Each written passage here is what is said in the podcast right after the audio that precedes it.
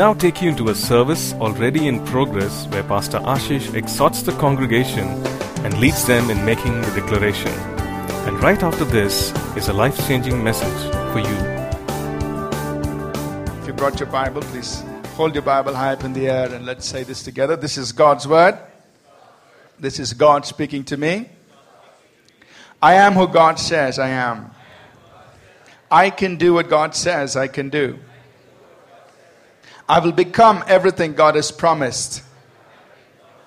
I'm saved, healed, delivered, redeemed. I am blessed, victorious, prosperous, triumphant.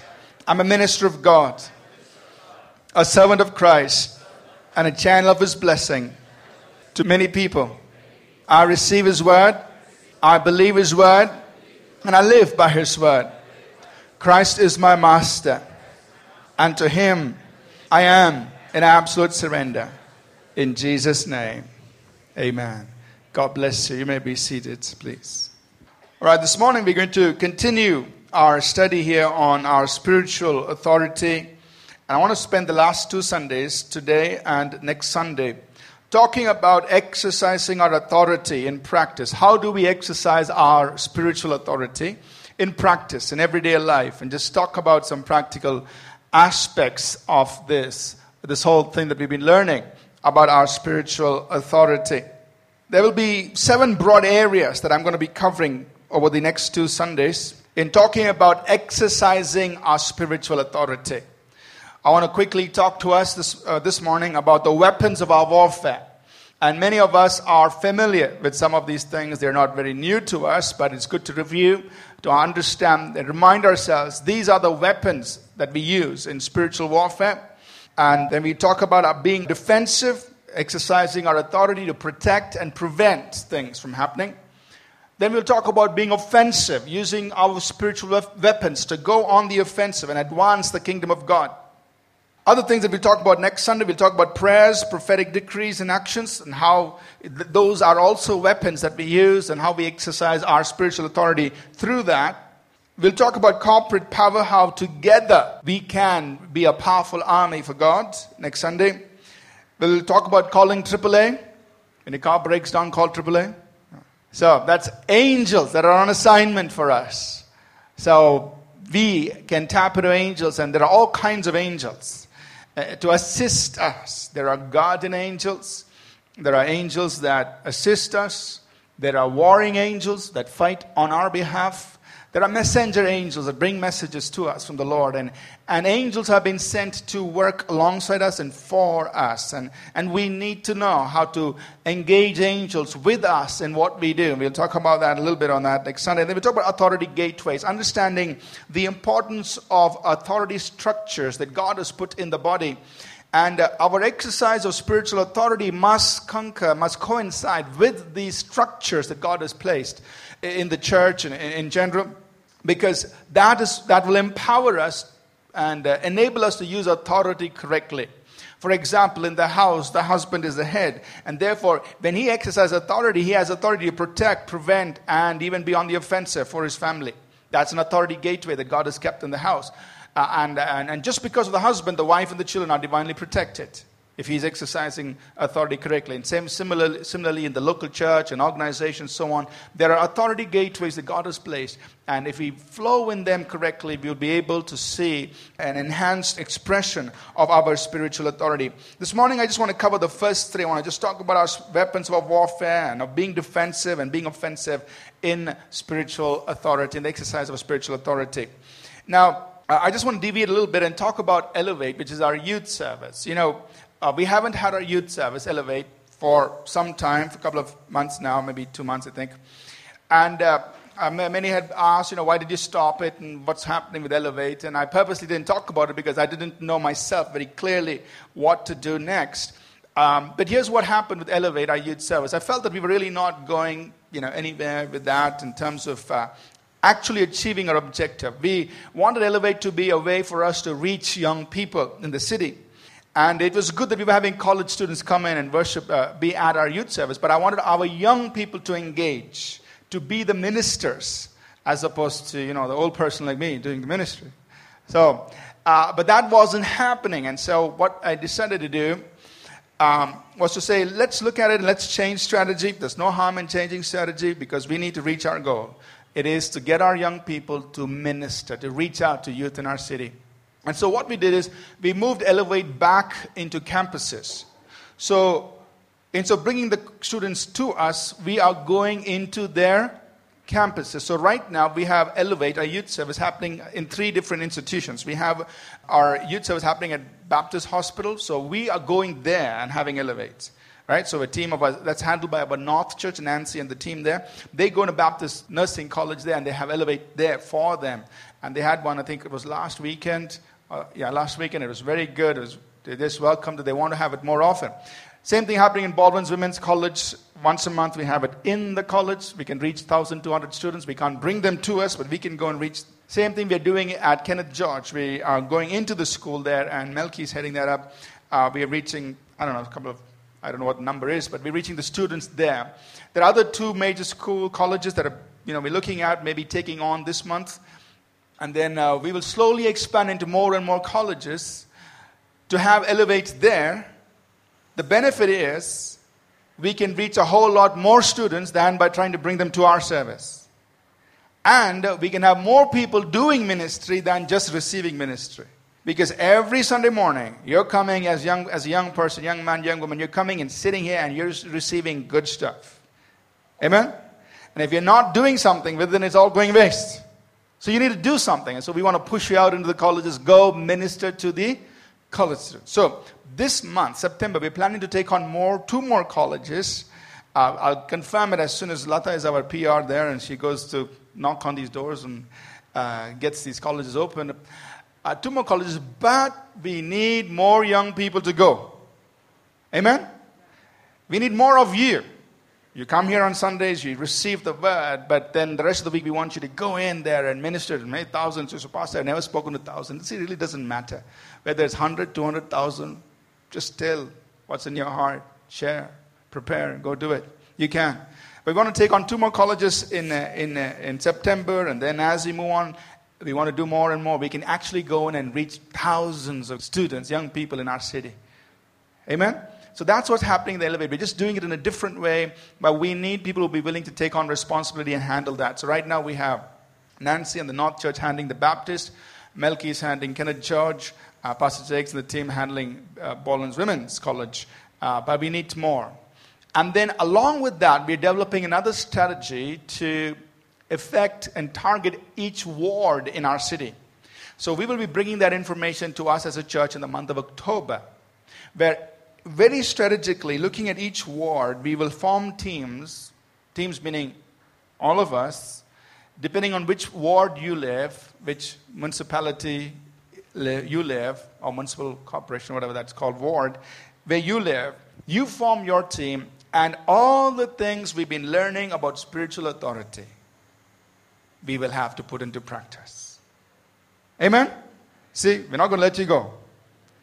If you're attending church and you're learning all these things, you're also responsible for the revelation God gives you. Amen? So, all of us, we want everyone engaged young people, old people, middle aged, or no age, whatever, just all of us going to work together very strategically, ward by ward, where you live. One of the things we'll be talking about is street prayer. So easy to do. Just get out on your street, pray for your street. Or just stay in your house and pray for the street your house is on. Everyone can do that. Amen? So that way we can, we can have people praying for on many streets in the city. Amen? This past Thursday, we had a, our pastors' fellowship. Three of us pastors were sitting. Pastor Bethel Pastor Harry, myself were sitting and talking. And Pastor Harry was sharing about street prayer and all of that. And one of the testimonies he shared was this 12 years ago, he used to have a few people, uh, he and a few people, were, would walk alongside a street, particular street. He mentioned the name, forgot it, forgot about that street. They used to walk there and pray. And then he said recently he went back to the street, Pastor Harry, he went back to the street, and he found that every home in that street, every family had been saved. Every family. This is a true testimony. He said the time they were walking, There was probably only one family on that whole street. Every else was not believers. Today, 12 years later, he goes back and he sees every house in that, every family, every home on that street, they're believers. And they're going to different churches, but they're all believers. Amen? So, look, these things we're talking about, if you and I will put them into practice, we will see results. Amen? So, what we're talking about exercising our authority and the, these weapons and things that we're going to talk about, we as a body are going to put it into practice, and we're going to do it in very simple ways. You might say, Well, I can't go and preach. It's okay, you can pray. And you can pray for your street. Very simple. From your home, you pray. If you want to walk on the street, that's, that's nice. You can do that. But all of us can do something. So we'll form these teams very strategically for various wards. Some of you may be leaders of the teams and, and, and will guide your teams in how to engage. And uh, at that point, we also want to take Elevate as a one of the ways to get in to schools and colleges in your wards. So, Elevate will again be a one another vehicle of evangelism. There'll be a three part strategy that we'll be sharing with you uh, engaging in spiritual warfare, evangelism, and then equipping new believers, which you and I, all of us, will be doing at the ward level. In evangelism, one of our strategies will be to take Elevate into the campuses, the schools, the colleges that you're there. We will provide all the resources, but you and I are going to do it. Amen? So we'll get to that in the month of October. But these things we're talking about our spiritual authority and how to exercise our authority, these are things that all of us can use. And we will motivate and encourage all of us to use because we will see amazing results when we begin to use these things. So let me just go through our, the weapons of our warfare. And again, this is familiar ground. It's not new for many of us, but it's good to remind ourselves that these are the weapons that God has given to us to engage the enemy. And I'm going to run through these things very quickly. In 2 Corinthians chapter 10, verses 3 to 5, Paul says, Though we walk in the flesh, we do not war after the flesh. That means, though we are walking in the natural, we're not engaging in a fleshly manner.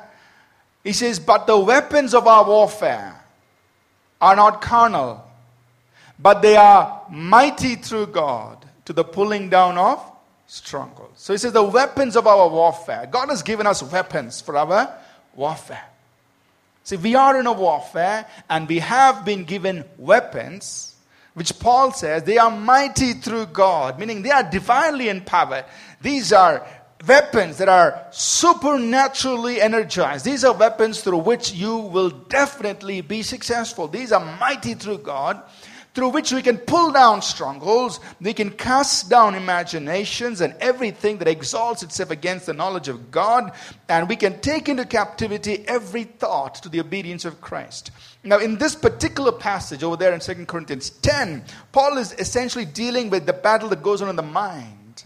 He's dealing with strongholds, he's dealing with imaginations and reasonings, and he's dealing with thoughts.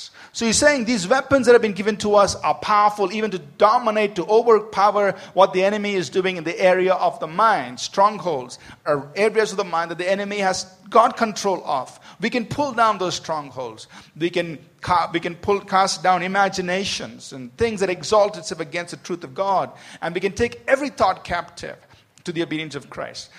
But the point I want us to understand is that the weapons God has given you and me are powerful. They're mighty through God, through which we can and we will be victorious, not only in the battle that engages in our mind, but also in our spiritual battle for souls, in our spiritual battle to see other people saved, healed, and delivered. Amen? We use these same weapons in all spheres that we engage the enemy in. So, what are these weapons? And I'll just list some of them and just go through some of them. The armor of God, which we find in Ephesians 6, verses 10 through 18. We talked about it last Sunday. So, as you're getting ready, we, it's part of our preparation. As you're getting ready to engage the enemy, you make sure you're fully armed and you're dangerous. You wear your armor. Amen? The helmet of your salvation. Be sure of your salvation. Know what you're saved from and know what you're saved into. Put on the breastplate of righteousness, that you are the righteousness of God. Because Satan's number one, primary weapon is to accuse you, to cripple you through accusations, to say you're good for nothing and say you're, you're not right in God's eyes. So you put on the armor of righteousness. Put on the belt of truth. Put on the shoes that are ready to share the gospel. Take the helm, uh, take the shield of faith and take on the sword of the spirit. So you are ready, right? You get your whole armor on, and you're just walking in these things. Essentially, that's what it means. So the armor of God is part of our weapon. Number two, we have the word of God. The word of God. Ephesians 6, and I'm just going to go through this quickly because many of you are familiar with these things. The Word of God is a weapon against the enemy. In Ephesians 6 and verse 17, Paul says, Take the sword of the Spirit, which is the Word of God. So, this is a sword that the Holy Spirit is giving you, which you must take. And he says, It is the Word of God. Now, as I mentioned last time, there are two primary Greek words that are translated word, a word of God used in that context. One is logos, one is rhema. The rhema is the word that is used in Ephesians 6:17. Take the sword of the spirit which is the rhema of God.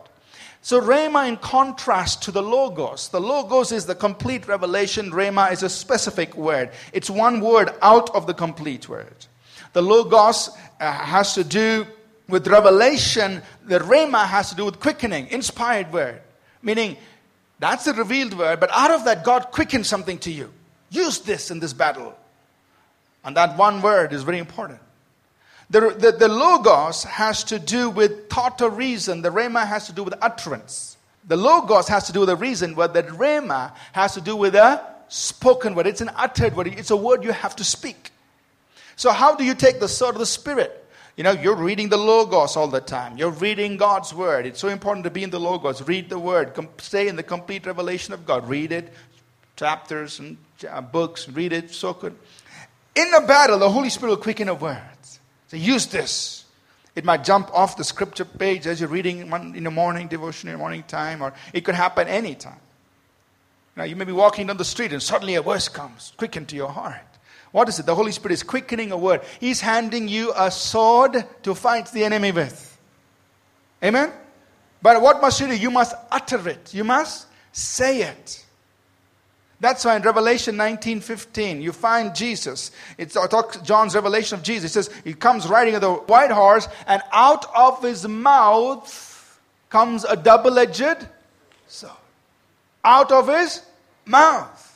It comes out. That's the spoken word. So the word of God spoken through your mouth is that double edged sword of the Holy Spirit given to you to engage in warfare.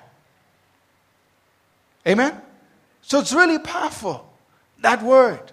You might say, well, you know, you, you mean to say when I say this word, when I speak that scripture that I feel God has quickened my heart, it will have some effect? Of course. Because the power is not in you, it's not in your speech. These are divinely energized weapons. The weapons of our warfare are mighty through God. So even your simple saying of that scripture that the Holy Spirit has quickened to you is powerful. It's like a double edged sword going against the devil. So say the word, utter it. It, is, it has to be a spoken word. You say, What should my volume be? Listen, in the realm of the Spirit, there is no volume. Words move without sound. Amen? Words just travel in the realm of the Spirit. So don't worry about your volume. You can whisper. You can shout if you want, if you're that's your nature, shout. It's okay. But you can whisper. It's not your volume that's going to scare the devil. It's the fact that it is a word of God and it is supernaturally enabled by God. Amen? So utter that word, speak that word that God has given to you. You know, Romans 10 8, and he, Paul is quoting from the Old Testament. He says, The word is near you, it's in your heart and in your mouth. That is the word of faith. Again, he uses the same Greek word, that rhema of faith. It is that rhema of faith, Romans 10 8, that is in you. It's in your heart, so that rhema is quickened, and it's in your mouth. You've got to speak it. Amen. That rhema is in your heart and it's in your mouth. The Holy Spirit quickens it in your heart, and then it has to come out of your mouth. Say it. You can even whisper that word, and it will be powerful. You want to shout it? Shout it. It's okay. But it's up to you. But you speak that word, it's a weapon against the enemy. The third weapon that we have against the enemy is faith. Ephesians 6:16. Paul says, "And the shield of faith with which you'll quench every fiery dart of the enemy." So the shield of faith. Faith is like a shield. It's both a defensive and an offensive weapon. Your faith in God is a weapon against the enemy. Your faith in the word of God. So what's the use of me believing, having faith? Listen, it's your weapon against the enemy. It protects you from every fiery dart. And also, with faith, you advance. You advance. You take new ground. So, your faith in what God has spoken, your faith in the Word of God is your weapon. Use it. Take the shield of faith, believing that promise that God has given you. In 1 Peter chapter 5, 8 and 9, again, familiar verse, Peter says, you know, be sober, be vigilant. Because your adversary, the devil, is like a roaring lion. He's going about seeking whom he may devour. But he says, next verse, verse 9, whom resist steadfast in the faith. So, how do you resist him? Being firm in the faith. See, your faith helps you resist. Say no to the devil. Be steadfast in your faith. So, faith is a weapon. When you are dealing with going against the enemy, you have faith in your heart, faith in who you are in Christ. And you speak with faith. You deal with demonic things in faith. Don't say, I hope this will happen.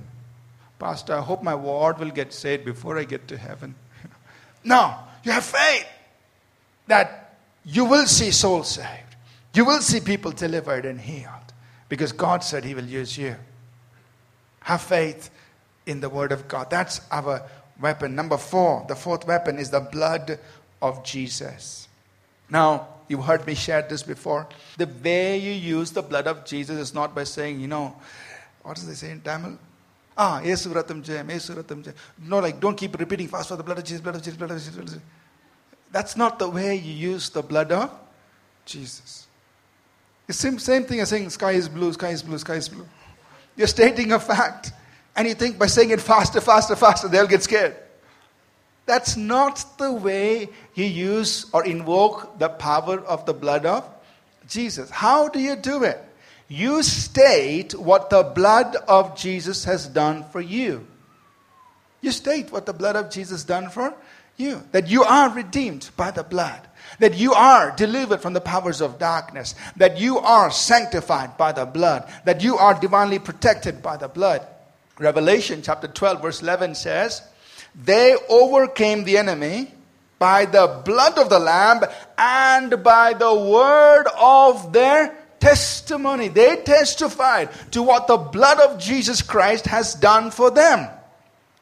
Right? They didn't go around saying, Blood of Jesus, blood of Jesus, blood of Jesus. Because the sky is blue, sky is blue, sky is blue. Now, you testify to what the blood of Jesus done for you. You say, the blood of Jesus has set me free. You say, the blood of Jesus has redeemed me. The blood of Jesus has delivered my soul. The blood of Jesus covers me. I'm divinely protected. You say what the blood of Jesus has done for you. That's how you, you testify to the blood. That's how you use the blood of Jesus. It's a powerful weapon against the enemy. We overcome the enemy by the blood of the Lamb and by the word of our testimony. The next weapon of our warfare is the name of Jesus. When you say, in the name of Jesus, you are saying, I've been authorized by Jesus Christ to do this. I'm using the power of attorney, I'm using delegated authority in the name of Jesus. Amen? So you can use the name. Jesus said in Mark 16, 17, These signs will follow those who believe in my name. They will cast out devils. In my name. The 70 returned to Jesus in Luke 10, 17. He said, Lord, even the devils are subject to us in your name. So, the name of Jesus is another weapon that we use. Now, understand why he used the name. It's you're saying, Jesus Christ has authorized me to do this. That's what you're saying when you use the name. Amen?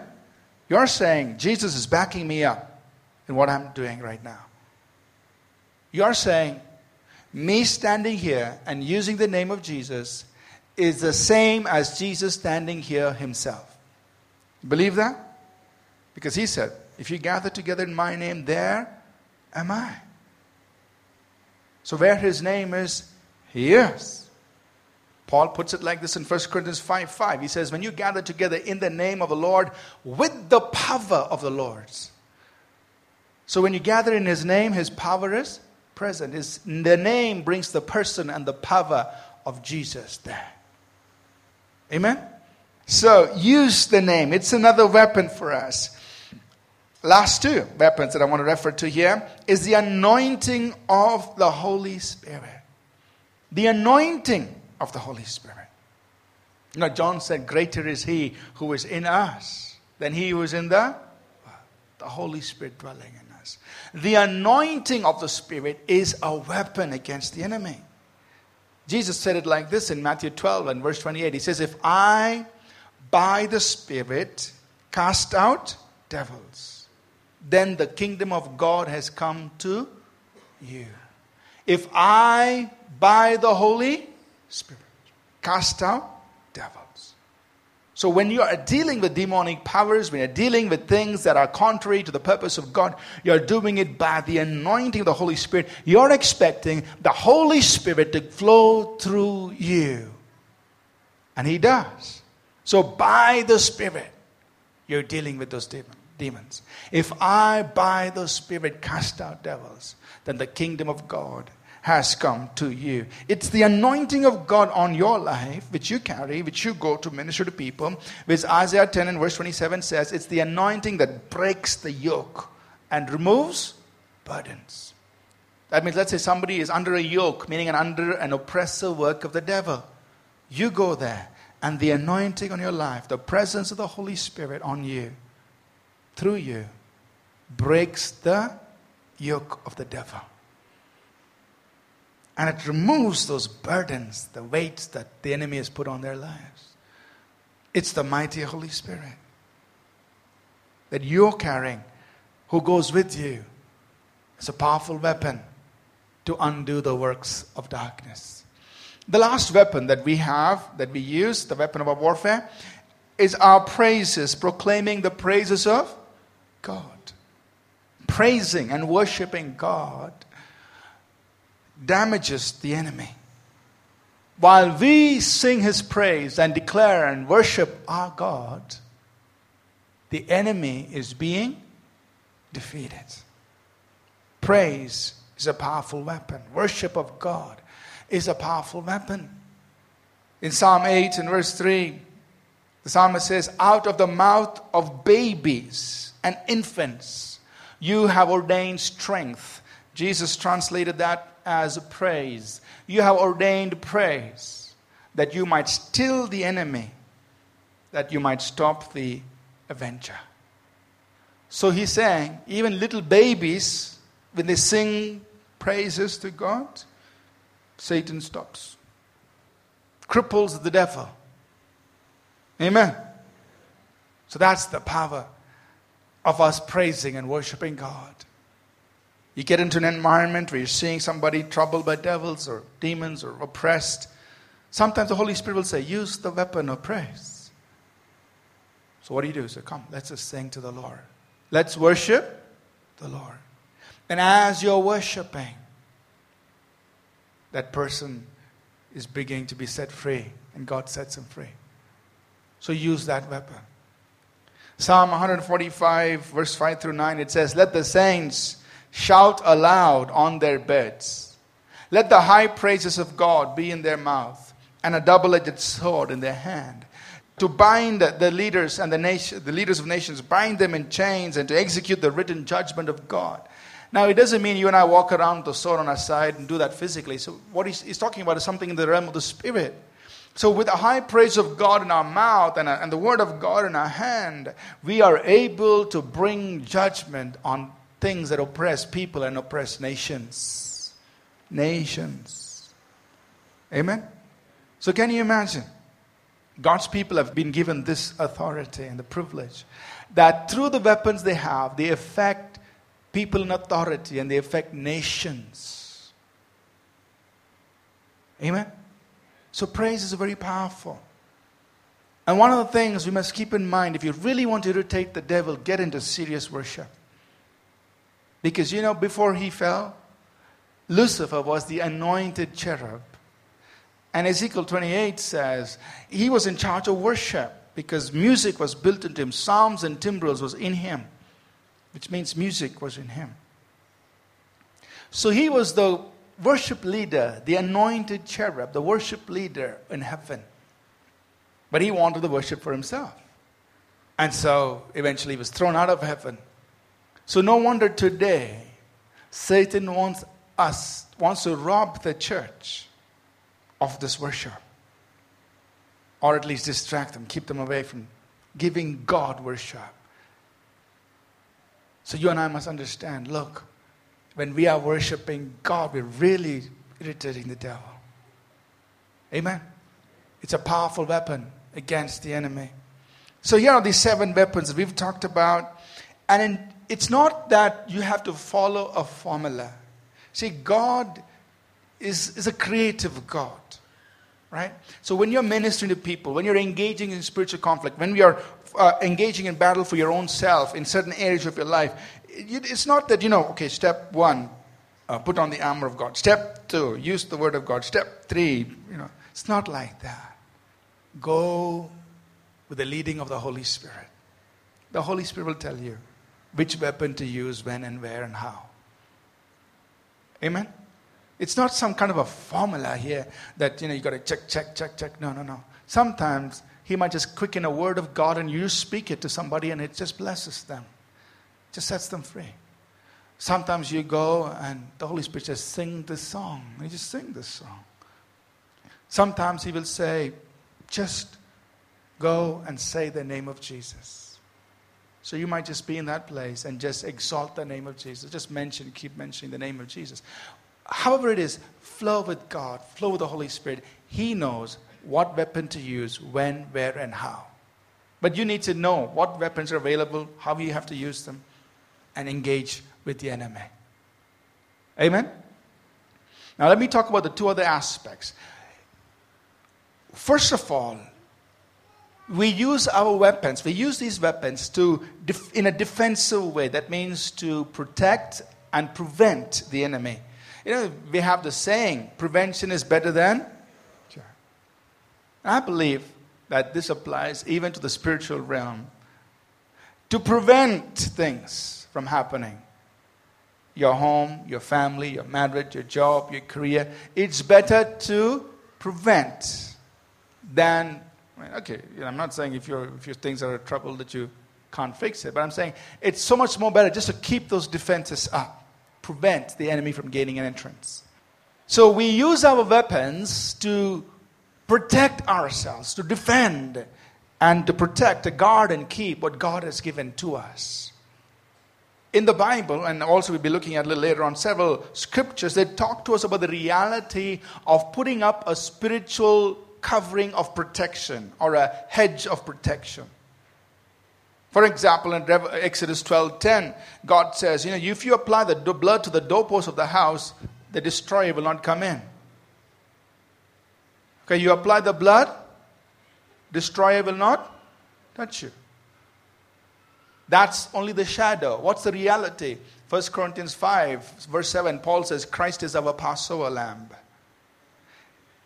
The, the type protected them. How much more? the reality. If the blood is applied, the destroyer cannot enter. The blood of the Passover lamb. So it's protective, preventive.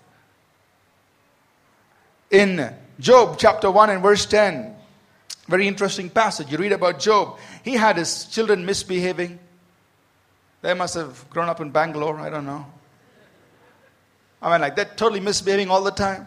All the time, parties, pubs, and poor Job. Every Friday night, there's a party. Saturday morning, Job is making sacrifices. And that's what he's doing. Like uh, his children are partying, making all kinds of things. Job is going sacrifice. God, please forgive them. Lord, please. He's dealing with it. Okay, spiritually. And what's the result? His life, his discipline before God protects his whole family. So much in Job chapter 1 and verse 10, the devil says to, to the Lord, There's a hedge of protection around him I can't touch. This is under the Old Testament. The devil says, There's a hedge of protection I can't. I can't touch. Sorry. He must be circling the hedge all around and around, around, but he can't penetrate. A man without covenant with God. See, Job was the oldest book of the Bible. This was even before the Abrahamic covenant. A man without covenant with God didn't know anything, but just his consecration to God protected everything. So much so, devil is saying, I can't penetrate that hedge. God, you have put a hedge around him. So we are offering ourselves, we are walking in these things, and God puts that hedge. And the devil says, I can't penetrate. Then God says, okay, let's, let's see. I mean, I'm telling you, Job is following me not just for the benefits, he's following me because he really loves me out of his heart. In order to prove that, I will open the gate a little bit. And that's, then that's, the rest of the book is about that.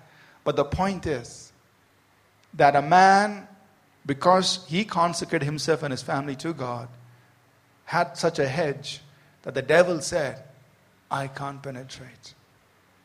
So, do you think it's possible for us to do that? I think it is. Amen? I believe we can. If we will take the things we've learned and apply them in our lives.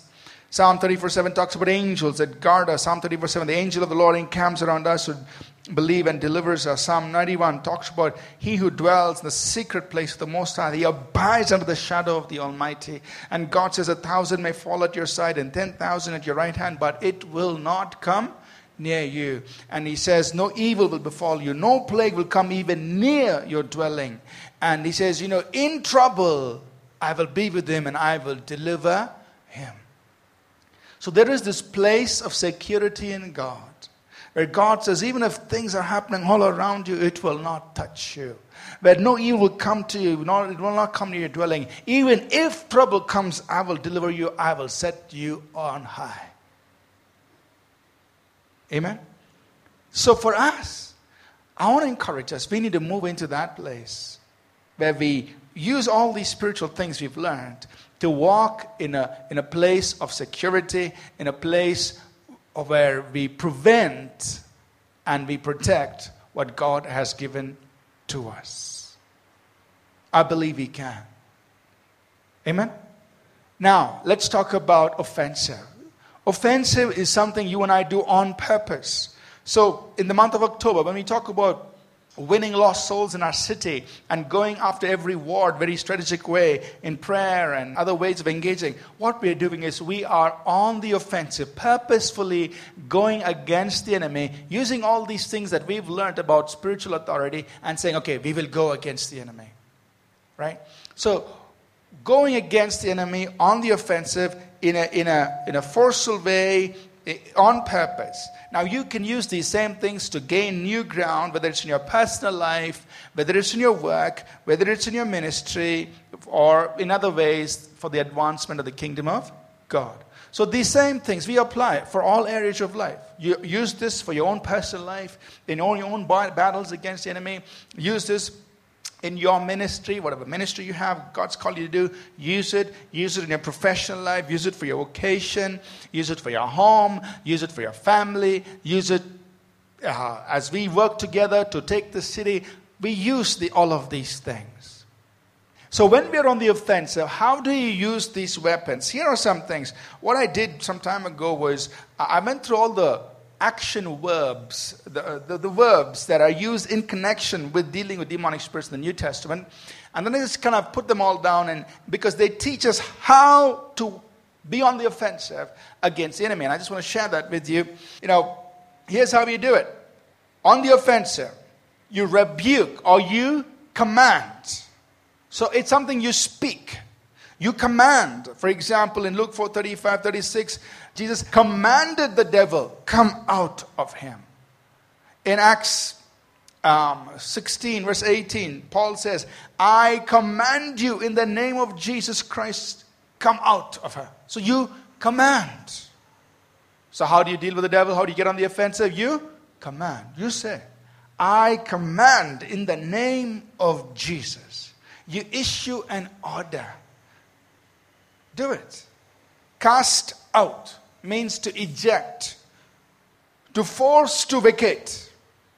It doesn't have the idea of, can you please leave? It's not like that. So, devil, I command you, get out. See, that's casting out. I cast you out. I forcefully eject you.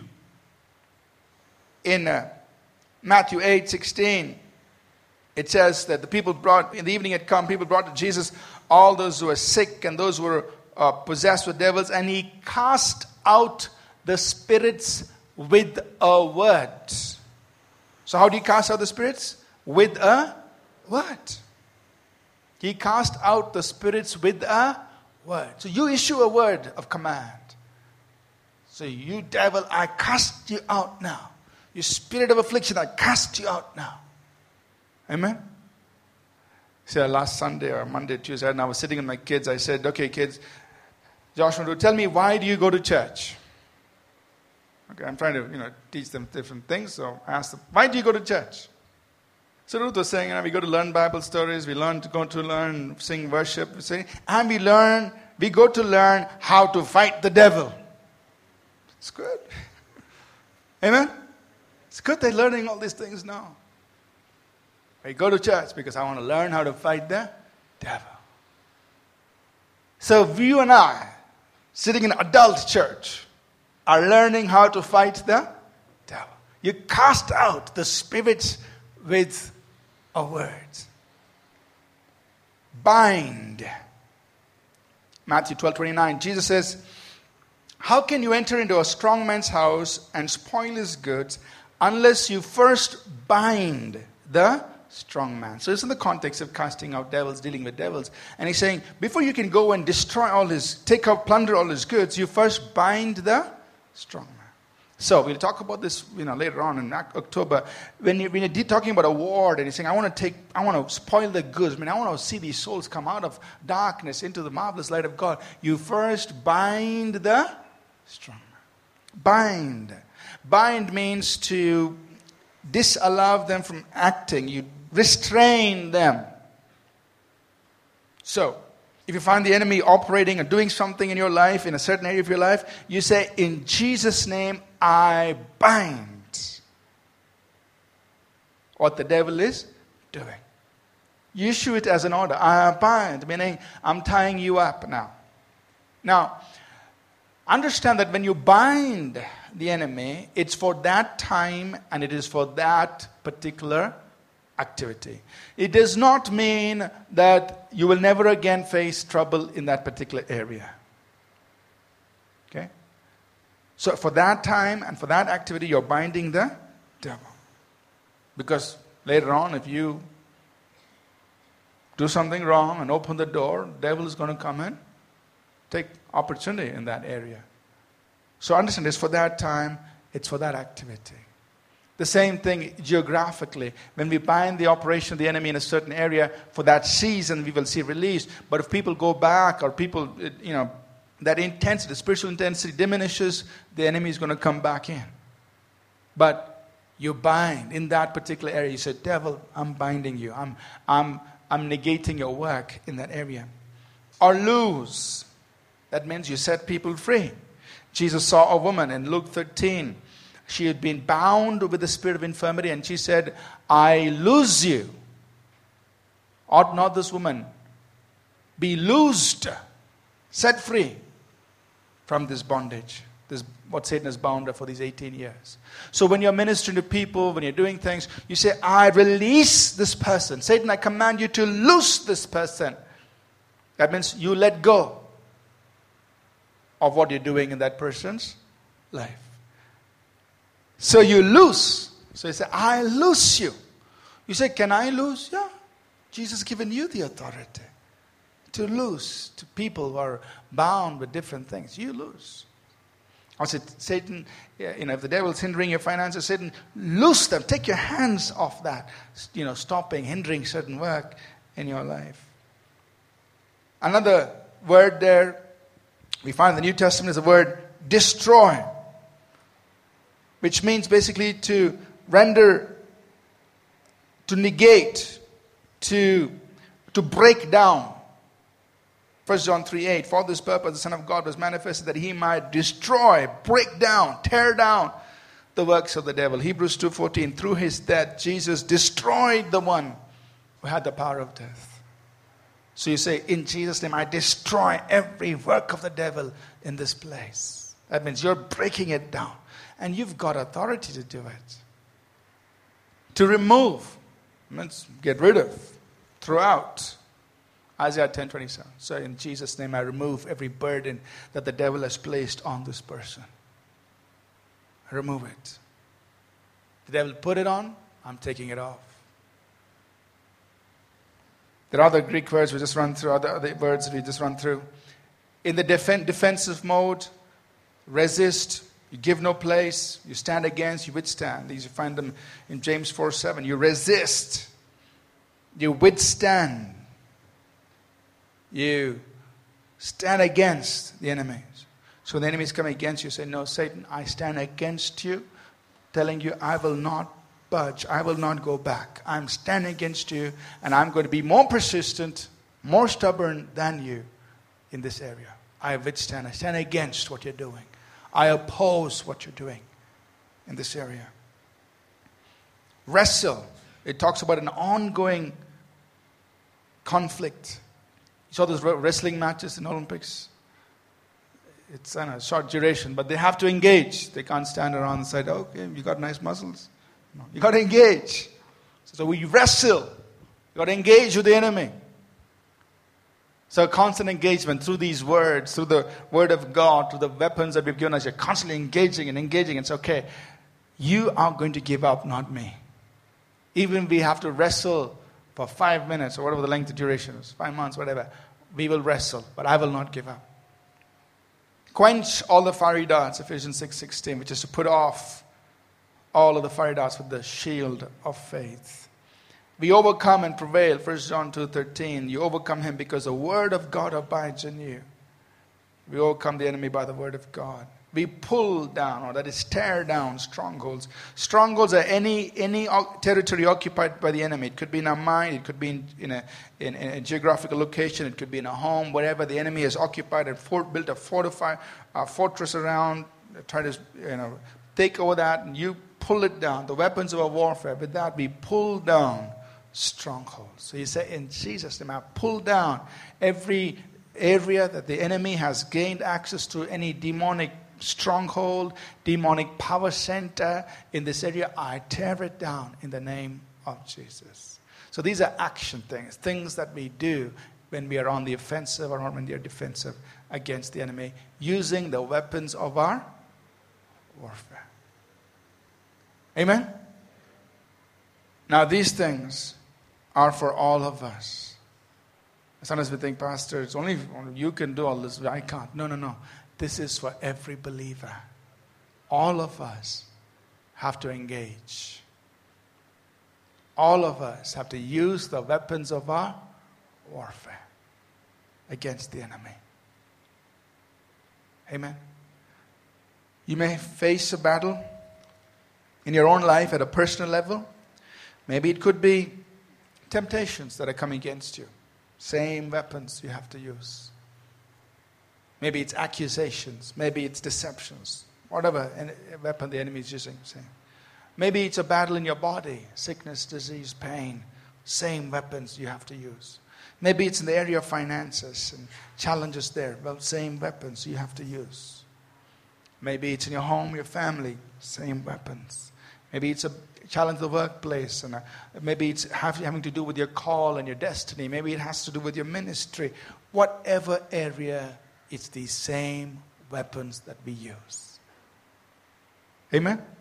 That's why it's important for all of us to learn how to use these weapons, both for defensive purposes and also for offensive, to go on against the enemy. We'll continue this next Sunday as we talk about prayer and prophetic degree, decrees and action and a couple of other things that are uh, ways by which we exercise our spiritual authority in practice uh, to see uh, the enemy push back and the purposes of God accomplished. If you've never thought of engaging spiritually, I want to encourage you to start doing that. Even in small ways, just by using the sword of the Spirit, which is the Word of God, just speaking the words, or by just praising God in a difficult situation. The praises of God are a weapon against the enemy. Or by just declaring what the blood of Jesus has done for you in your life. If you've never done this before, I want to encourage you to start doing it. Even this week, I want, to, want you to practice. Just use these things. And be persistent. Don't quit. Don't give up. Because we're not just in a small fight, we wrestle. We're in an ongoing fight against the enemy. As you stand here this morning,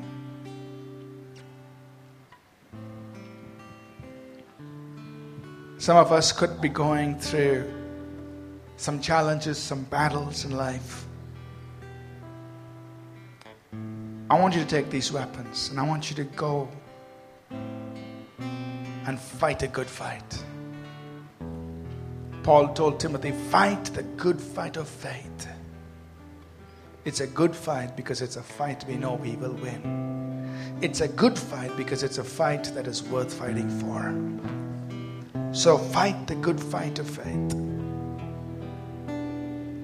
Take these weapons. Take these the words that you've heard and begin to wage a good warfare. The weapons of our warfare are mighty through God. The strongholds will come down. You will come through to victory when you use these weapons. You could be facing a conflict in your workplace. You could be facing a conflict in your own mind as the enemy comes against you with various thoughts and reasonings. Whatever it might be, fight a good fight. Wage a good warfare. You will see God causing you to triumph in your life. God has destined you to victory. He has destined you to be an overcomer. The battle may be long, it may be tough, it may be hard. There may be times that you want to just put everything down and just give up or run away. But I want to encourage you this morning. You're in a fight that's worth fighting for. You're in a good fight and God's on your side, you will come through victorious. You will come through triumphant. Keep fighting. Amen. Let's just get ready to close. Father, we just thank you that you cause each one of us to triumph in life, God. And Lord, I pray that the Holy Spirit will speak Teach and train us, each one of us, to use the weapons of our warfare and to come through victorious in life. Our, in every battle, in every scheme or assignment of the enemy against us, that we will prevail. Father, we pray that we will learn not only how to walk victorious ourselves, but God, that we will go out into this world and bring healing, bring deliverance, and take this authority to set captives free in our city and in our nation, God. We pray that you'll use us to advance in the various parts of our city and undo everything the devil has done to destroy the works of the devil and to set people free. Use each one here in our schools, in our colleges, in our places of work. Use each one, God. When we find colleagues, people in need, we will stand up, rise up with the authority you've given us, and minister to them unashamedly in the mighty name of Jesus and with the word of God. Bring deliverance to people. Use each one. And we thank you, Father. We honor you. In Jesus' name. Amen. Arise and shine, for your light has come, and the glory of the Lord has risen upon you. Though darkness cover the earth and deep darkness the people, yet the Lord shall arise upon you, and his glory shall be seen upon you. In Jesus' name. Amen. We trust that this message was a blessing to you. We'd love to hear from you. You can email us at contact at apcwo.org. Also, visit our website www.apcwo.org for additional resources. Thank you for listening and God bless you.